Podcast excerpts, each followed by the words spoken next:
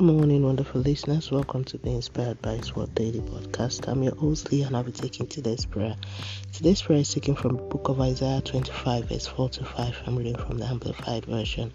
For you have been a stronghold for the helpless, a stronghold for the poor in his distress, a shelter from the storm, a shade from the heat.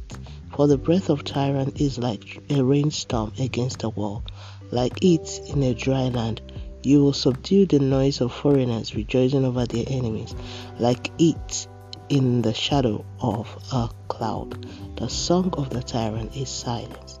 Let's move on to the prayer point. Ancient of days, I worship your name and give you all the praise. King of Kings, thank you for this amazing new dawn and grace of life. Lord, thank you for forgiveness of sin and your bloodshed for my salvation. Lord, thank you for direction and clarity your word gives to me daily. You deserve my worship. Lord, help me in all areas, perfect my testimonies against all odds. Lord, grant me grace to come out strong even when the storm of life tries to keep me below your purpose. I decree I will not not be swallowed by known or unknown life challenges. I decree my life will never be silenced by any evil occurrence or opposition in Jesus' name.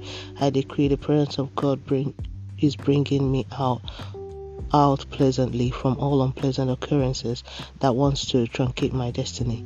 I decree my life will not go extinct suddenly. I will fulfill my purpose of creation in the land of the living. I decree the presence of God goes ahead of me everywhere I go where I can appear or where I can.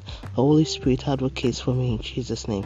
I decree concerning verses of this daily prayer is all impacted by it in our household.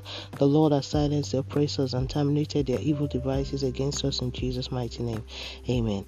Thank you, Abba Father, for answer prayers in Jesus' name. Let's move on to daily confession. Since shall not have dominion over me, I am operating the power of the Word of God.